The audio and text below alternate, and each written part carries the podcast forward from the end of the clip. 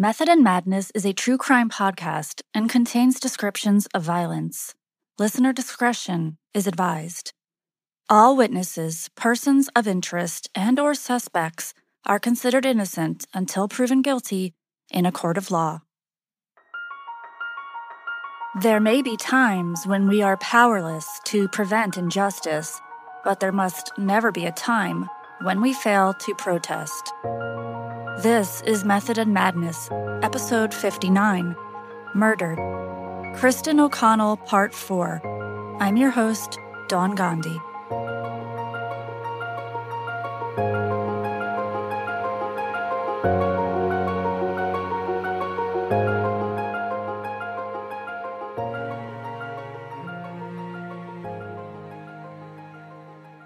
Literature, authors use themes, central ideas throughout their written work.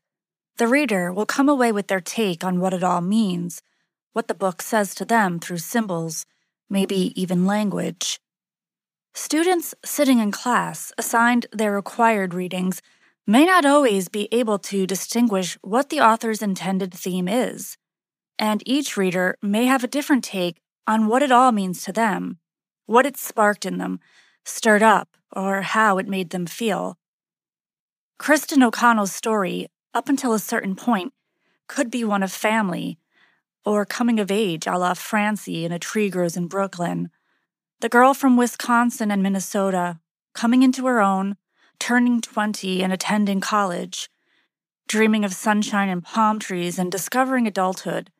A free spirit, top down in her convertible the wind in her hair and a John Denver song on repeat in her head. She begins to pursue love and connection.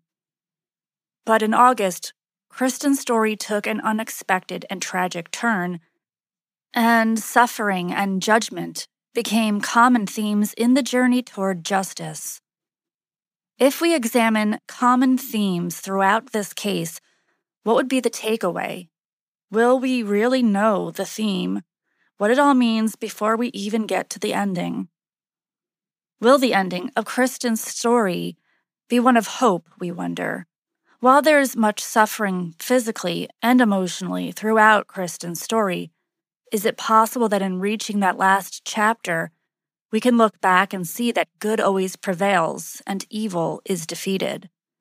Will a mother finally get to that last chapter soon?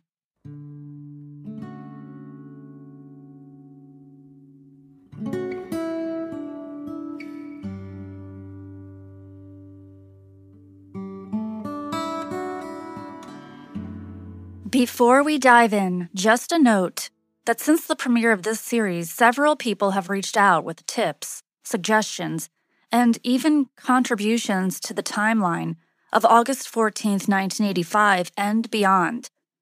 All of the information has been passed along to Trooper Pete McCadden, the lead investigator in Kristin's case.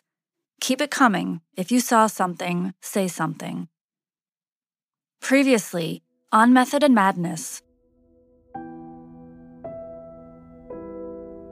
Fear washes over a small rural town as a killer evades capture, and the days turn into months, months turn into years, and years turn into decades while a mother continues to fight, not only for justice, but for truth. Over the years, with every new tip and as new investigators with fresh eyes and perspective took on Kristin's case, Phyllis O'Connell has had renewed hope. But it seemed that every lead, every declaration that an arrest was near, turned into a dead end. Over the decades, as painful as it was for her to hear, Phyllis has gained a better understanding of the area that Kristin had visited. Red flags were raised when Phyllis informed investigators about an FBI agent that had befriended Kristin right before she visited New York State. What mother wouldn't wonder if it was somehow discovered that her daughter knew an FBI agent, and if Kristin was mistaken for a snitch. Even an offhand comment made by Kristin while in Ovid that she had a friend in the FBI may have been misinterpreted. This elusive FBI agent is still being looked into. We also wondered about 36 year old Larry Kenyon, the bartender at the Golden Buck in Ovid, how Kristin realized he was the same bartender she saw down in Florida, the one who apparently had been involved in a hit and run while Kristin was on spring break. Was this a crazy coincidence or something more?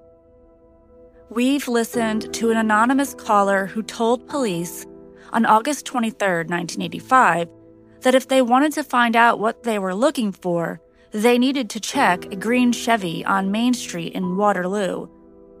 They also indicated that they knew who the killer was and that they told him not to do it.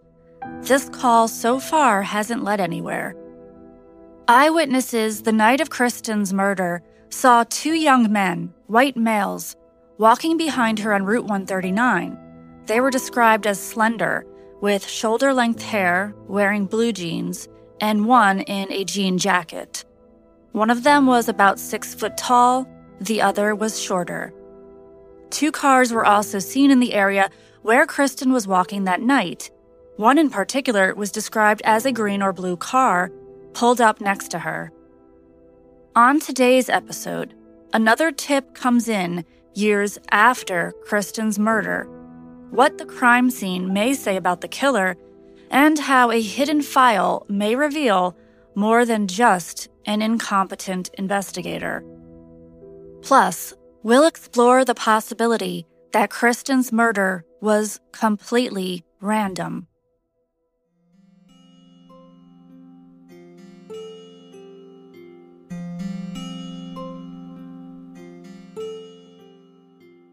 A high level view of Kristin's murder may look like she was killed by a random person or persons happening upon the young woman late at night on the side of the road.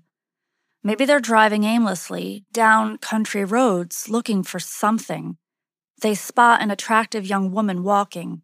She's alone. It's dark. Maybe they think they can get her into their car. State police, early on in the investigation, didn't think the killer was local, and senior investigator Robert Fainer, you'll remember, said, There's always a Ted Bundy out there.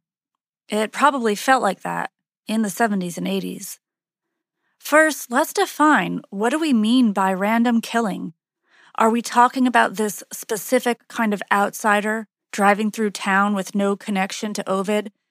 A man specifically looking for someone to prey on who would have been targeting anyone they saw or came across. Ted Bundy seemed to select his victims by using specific criteria physical appearance, age. He targeted young, college aged women with long dark hair. What's the likelihood that Kristin was murdered by a random stranger, one that was on the prowl looking for a victim?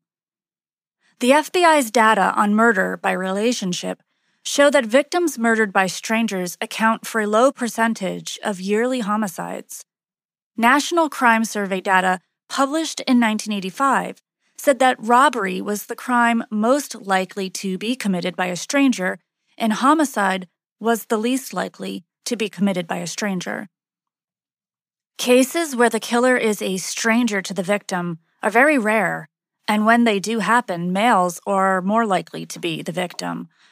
Documented cases of stranger homicide where there was seemingly no gain are few and far between.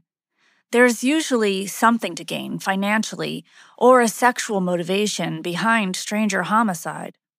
On March 3, 2021, Sarah Everard, a 33 year old marketing executive, was walking home in the Clapham neighborhood of South London when a parliamentary and diplomatic protection officer, Wayne Couzens, pulled up beside her. It was about 9:30 p.m. Couzens spoke with Sarah for a few minutes before handcuffing her and getting her into his unmarked car. She was being apprehended for breaching coronavirus guidelines. A couple driving past the interaction that night said it looked like a legitimate arrest being carried out by an undercover officer. Couzens then drove Sarah to Dover, stopped the car, and transferred the woman into another car, his personal vehicle, and then drove to a remote rural area where he raped Sarah and strangled her with his belt. Couzens was caught six days later, and the investigation revealed that he had abused his power as a police officer, rented a car to use as an undercover vehicle, and kidnapped Sarah under the ruse of an arrest for quarantine guidelines. Sarah Everard was unknown to her killer. She was selected at random, but the crime had been carefully planned out. This is just one example of a victim being selected at random, but a crime being premeditated. Was Kristin's murder premeditated? The likelihood that she was killed by a random stranger who happened upon her is rare, and Kristin's autopsy revealed she wasn't sexually assaulted. This wasn't a robbery gone wrong, as Kristin had no valuables on her. Criminal profiling has been around for more than 40 years and has evolved over time, definitions and terminology changing, fancy words come and go, and the method today is often seen as controversial as it's questioned whether it actually helps solve crimes. But really, it comes down to analyzing the evidence, the crime scene, and any descriptions of the killer based on witness accounts. FBI profiler and inspiration for the hit Netflix series Mindhunter, John Douglas said, quote, Behavior reflects personality. The best indicator of future violence is past violence. The crime must be evaluated in its totality there is no substitute for experience, and if you want to understand the criminal mind, you must go directly to the source and learn to decipher what he tells you, and above all, why plus how equals who. Criminal profiling was largely developed by, as Douglas said, going to the source, interviewing convicted murderers and gathering information about their upbringing, intellect, mental health, and past relationships, why they selected their victims. Douglas would take a journey into darkness and get inside the offender's head. By Douglas and a team of FBI agents interviewing 36 convicted murderers, a framework for profiling was established with a methodology for looking at a crime scene and coming up with a profile of the killer. A former FBI profiler recently analyzed the crime scene photos in Kristin's case. Here are those findings. The scene appeared to be staged. Kristin's body was neat, orderly even, in the way that she was found. She was positioned in a way that indicated she was carried to the cornfield from somewhere else. Her clothes appeared to be removed after she died, evident by the way her underwear was found underneath her body. This profiler felt that it was likely the killer had spent time in a strict institutional setting, like the military, law enforcement, the prison system, or in a psychological institution.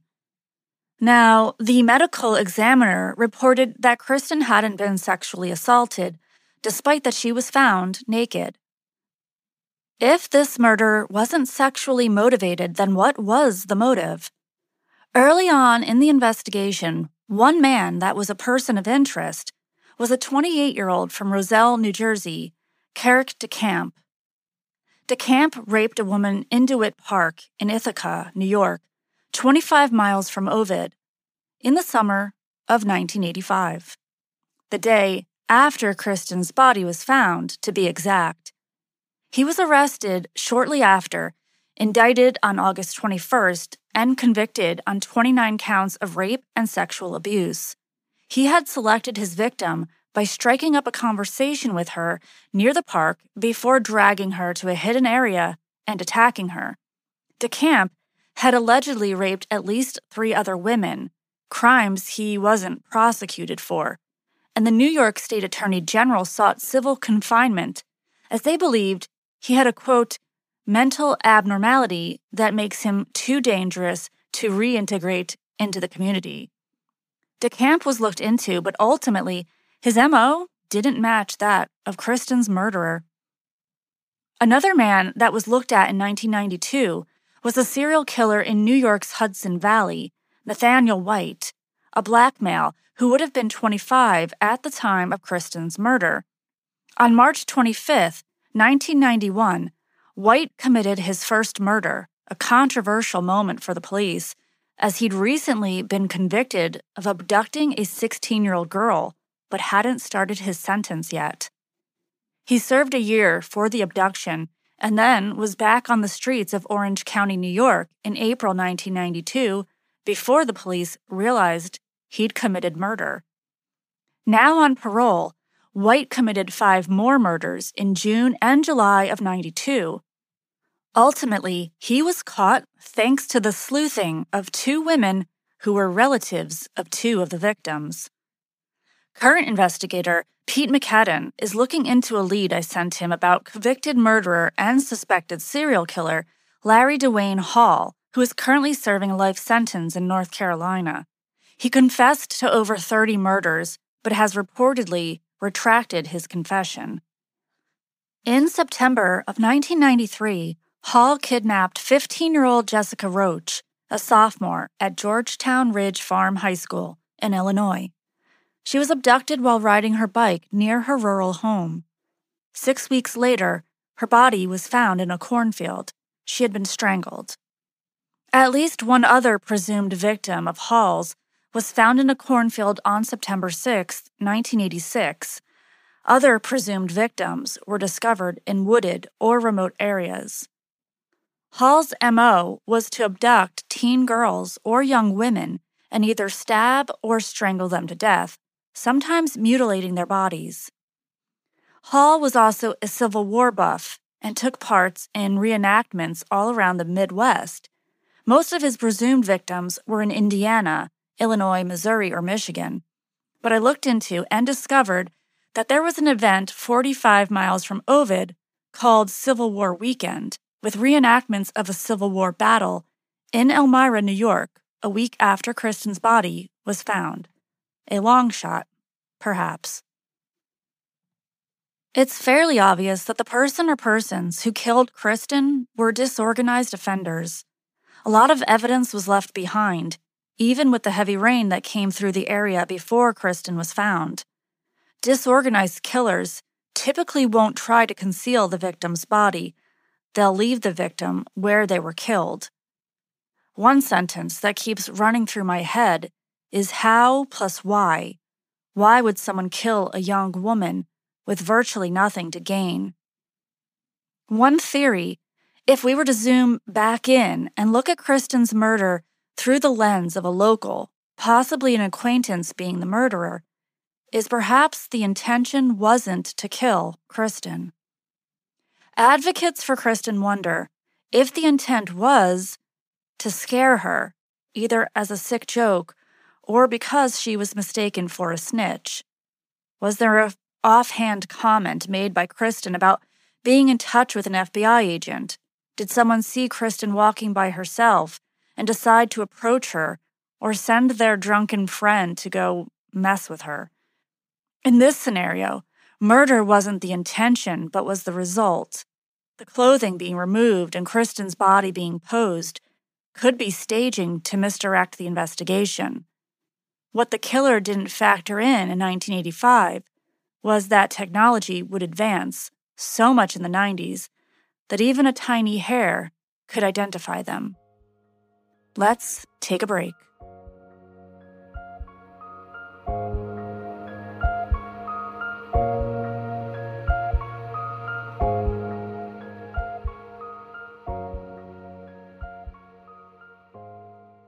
Another recurring theme in Kristin's case is that of communication. The number of people coming forward to claim they know someone who was involved. In episode 3, I introduced you to one of the pig roasters, Doug Zammit, who says his life has been a nightmare after his stepsister told police she saw him and his friends covered in blood the night of Kristin's murder, a claim that Doug adamantly denies. And like many witness accounts throughout Kristin's story, this next one began with a phone call. To protect all people involved, the following names have been changed. It was approximately 2:20 in the afternoon of August 14, 1985, when Frank, a resident of Phoenix, New York, was preparing to leave home for his job in Syracuse. Before walking out the door, he received a phone call from his younger sister, Angela. She seemed bothered by something. She asked Frank to meet her at a bar in Ovid, New York, at midnight. When Frank asked what was going on, his sister hesitated before saying she needed protection. From what, she wouldn't elaborate. They talked for a few more moments, Frank trying to understand what was going on, and Angela not divulging what she needed protection from. She told her brother she'd call him at work around 11 that night. He wasn't sure he'd be able to make it out to Ovid, but out of concern, told Angela to call him anyway. They said goodbye, and Frank went to work, wondering why his sister was in trouble. He considered her request, but didn't think an hour plus drive to Ovid after a long shift sounded appealing. He wasn't even sure where exactly the town was located. Around 11:15 p.m., Frank hadn't received that call from Angela and left the workplace. He drove home and went to bed. It wasn't until at least 2 weeks later that Frank heard about the murder of Kristin O'Connell, and the details were fuzzy. All he recalled was that the victim was found in a field and thought it was odd that the murder occurred close to where his sister and her partner Lynn were living. Frank admits that the following details are, quote, sketchy. Around Labor Day weekend 1985, he went to visit Angela at her new home where she lived with Lynn they had recently moved from their home in Romulus, nine miles from Ovid, and were now 50 miles away in Red Creek, New York. They were sitting in the living room when the topic of Kristin O'Connell's murder came up in conversation, possibly because it had come on a news program, but it's unclear. Frank asked about the details of the crime and how far away it happened from Angela's Romulus home she responded that it happened very far away. It was, quote, some girl from out of town, and that nobody knew who she was. It was at this point that Angela's partner, Lynn, allegedly said, quote, the bitch got what she deserved. This harsh and bizarre statement immediately caused Angela to glare at Lynn. In 2010, while involved in a lawsuit with his sister, Frank submitted a written affidavit and outlined all of these details, including additional ones about Angela's alleged drug abuse, drug dealing, and descriptions of a farm where she'd grown a great deal of marijuana. Frank concluded his written statement by saying, quote, My main motivation for relating these incidents is to help solve the nature of Kristin O'Connell's brutal murder, as I do believe my sister Angela had something to do with her untimely death. The statement was signed by Frank and by a notary. This information has been provided to the New York State Police and has been looked into by private investigators. Allegedly, Angela told her mother and sister that she was present on the night that Kristin was murdered, but did not participate.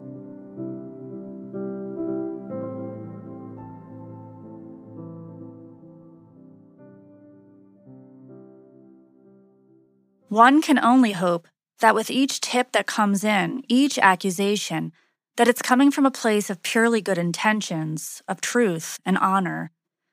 Another theme in Kristin's story truth versus fiction.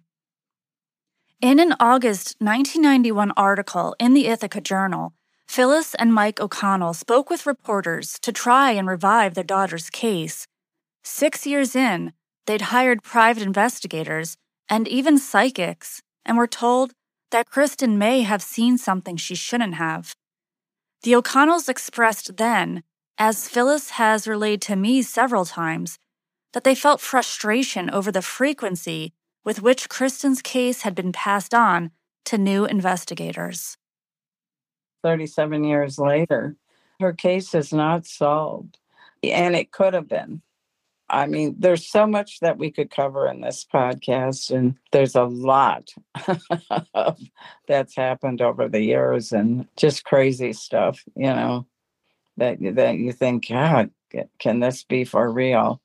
I mean, we've had psychics, two of them. People have been threatened to get off the O'Connell case. I mean, this just goes on and on. And there's so many loopholes in in the system that that were just left out there and nobody's really addressed them.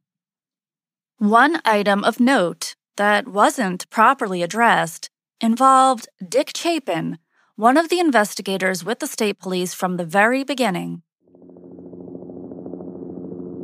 One of my sources, a retired officer with the New York State Police, told me that when Kristin was reported missing, Chapin was on the northern end of Seneca County up in a helicopter.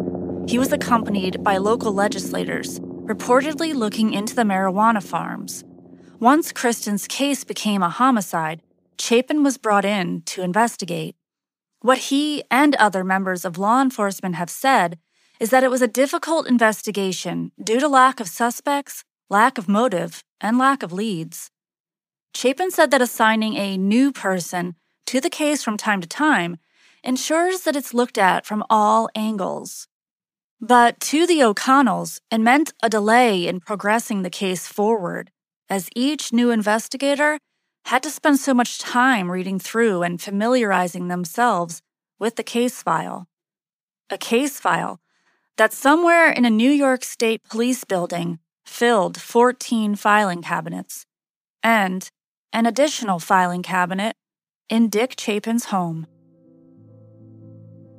Chapin passed away in 2004 at the age of 65, and about four years later, one of Phyllis O'Connell's private investigators got the idea to go to Chapin's ex wife's home and ask an unusual question Did Chapin ever bring his work home with him?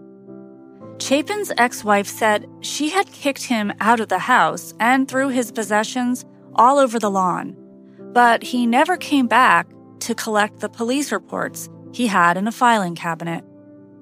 Sure enough, in one of those drawers, there was a Bureau of Criminal Investigation report from Kristin O'Connell's file.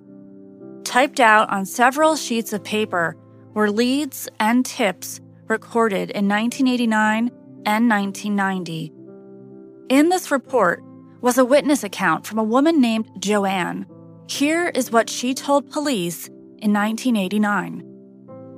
A Florida resident, Joanne had been hospitalized at Lee Memorial Hospital in Fort Myers late February and early March of 1986.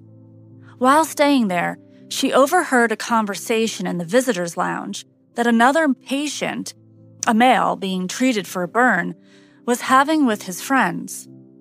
After the visitors had left, Joanne said to this other patient, I couldn't help overhear you tell your friends that you were in my hometown for vacation last year, Ovid, New York. The two chatted for about 45 minutes, the young man was familiar with the Golden Buck, but didn't mention where he'd stayed in Ovid. He had either contacts within or had worked at Sanibel's South Seas Plantation, the resort where Kristin had met James Vermeersch. The patient, who Joanne remembered as being named James or Jamie, was a white male in his 20s, about 5 foot 10 with a mustache and wavy brown hair. He said he'd visited Ovid in August of 85, to which Joanne responded, So you were there when that girl was killed. James, or Jamie, got nervous, upset, and stopped talking. Checked himself out of the hospital the next day. Joanne found it to be a troubling exchange and sent a letter to Deputy Steele of the Seneca County Sheriff's Department back in September of 1989. From there, her tip was referred over to investigator Dick Chapin, who took the information and typed it up into a BCI report. For some reason, he never handed it in. Was he hiding something? Possibly, but not necessarily. My source, that retired New York State trooper, told me, quote, Chapin was the essence of incompetence. Now, the private investigator that retrieved the hidden BCI report from Chapin's ex wife did hand it over to the New York State Police, who confirmed there was no record of it in Kristin's case file. Also detailed in Chapin's report was the discovery of a man named James who had been hospitalized at Lee Memorial during the time that Joanne was there. In 1989, they tracked this James down to a residence in Fort Myers, Florida. He would have been 24 years old at the time of Kristin's murder.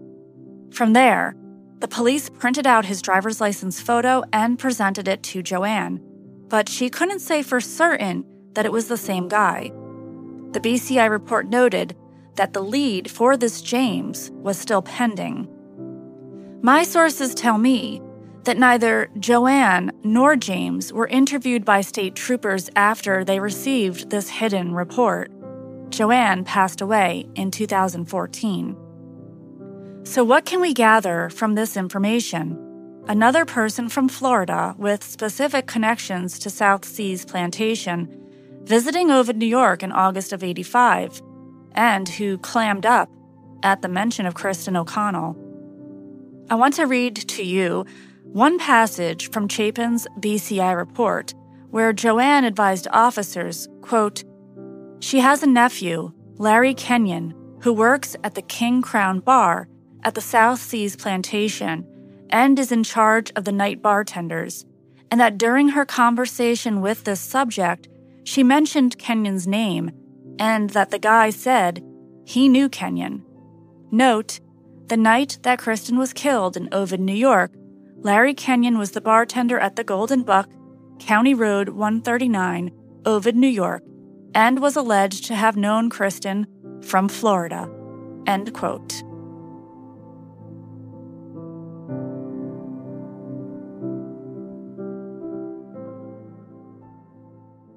What are the odds that Larry Kenyon's aunt is at a hospital in Florida in 1986 and overhears a man talking about Ovid?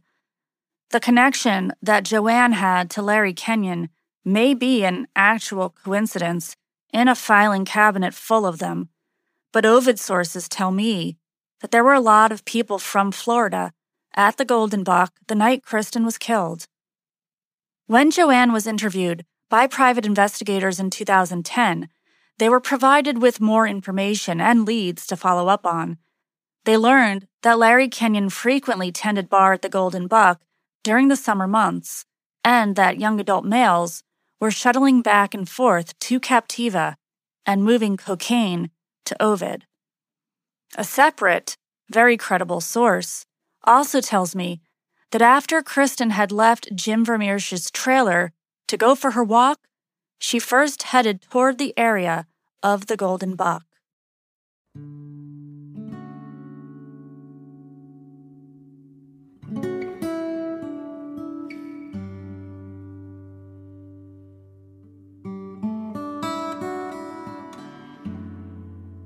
Back in the 80s, Dick Chapin said, quote, We believe someone saw something that night. It was a warm night and people were out walking. We want to stir up the community. Now it's time we shake the trees and hopefully someone will come forward. Well, the trees have been shaken. People have come forward. It's highly likely, even probable, that the name of Kristin's murderer is somewhere in those 14 filing cabinets. Phyllis O'Connell wonders if law enforcement wants her daughter's case solved. I'm sure that they would like nothing better than I disappeared off the face of the earth. so I wouldn't be their thorn. We want to be able to make the system better, you know, not have to have this happen and if it does that we we are confident that the right people are out there that in law enforcement and everything that gets the case solved. And these people that do these horrible things are put away or are you know that they're not on the street to do it again. And that's why i've been fighting for this for all these years. Nobody's really you know, eh, and and I think that if anything I can do, I can never bring her back. Never. We want to know what happened. Let's conclude this specific chapter with a theme of friendship. Here is Kristin's friend, Shannon. People have been through horrible things. I know everybody says such nice things about people when they die. And oh, they were the best person. But this isn't a, a lie. It's like you literally took a spark, a flame out of this earth, and I don't get it. And I never will.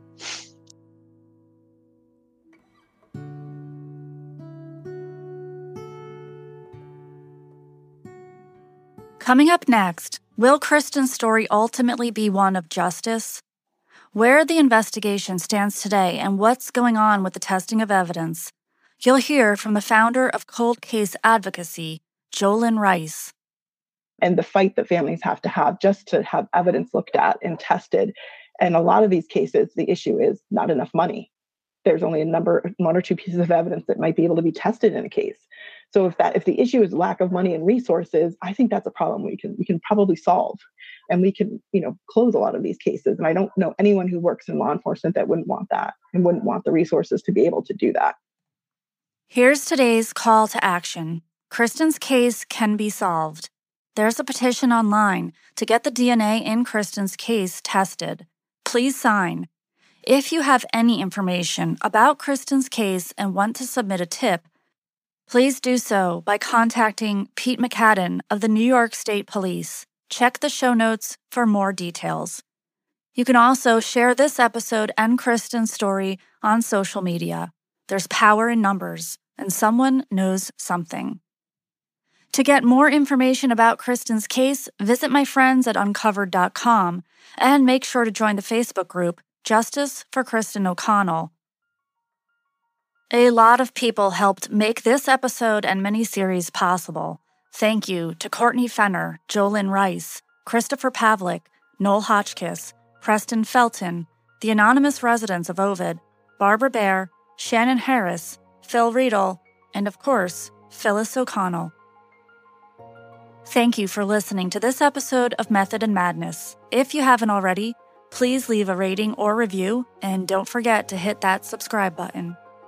To connect, I'm on Twitter at MethodPod and on Instagram at Method and Madness Pod. To chat, suggest a case, or discuss the episode, reach out to me at methodandmadnesspod at gmail.com. Method and Madness is researched, written, and hosted by me. It is sound edited by Mo and Spo. That's it for this week. Until next time, take care of yourself. For crisis support, text hello to 741 741.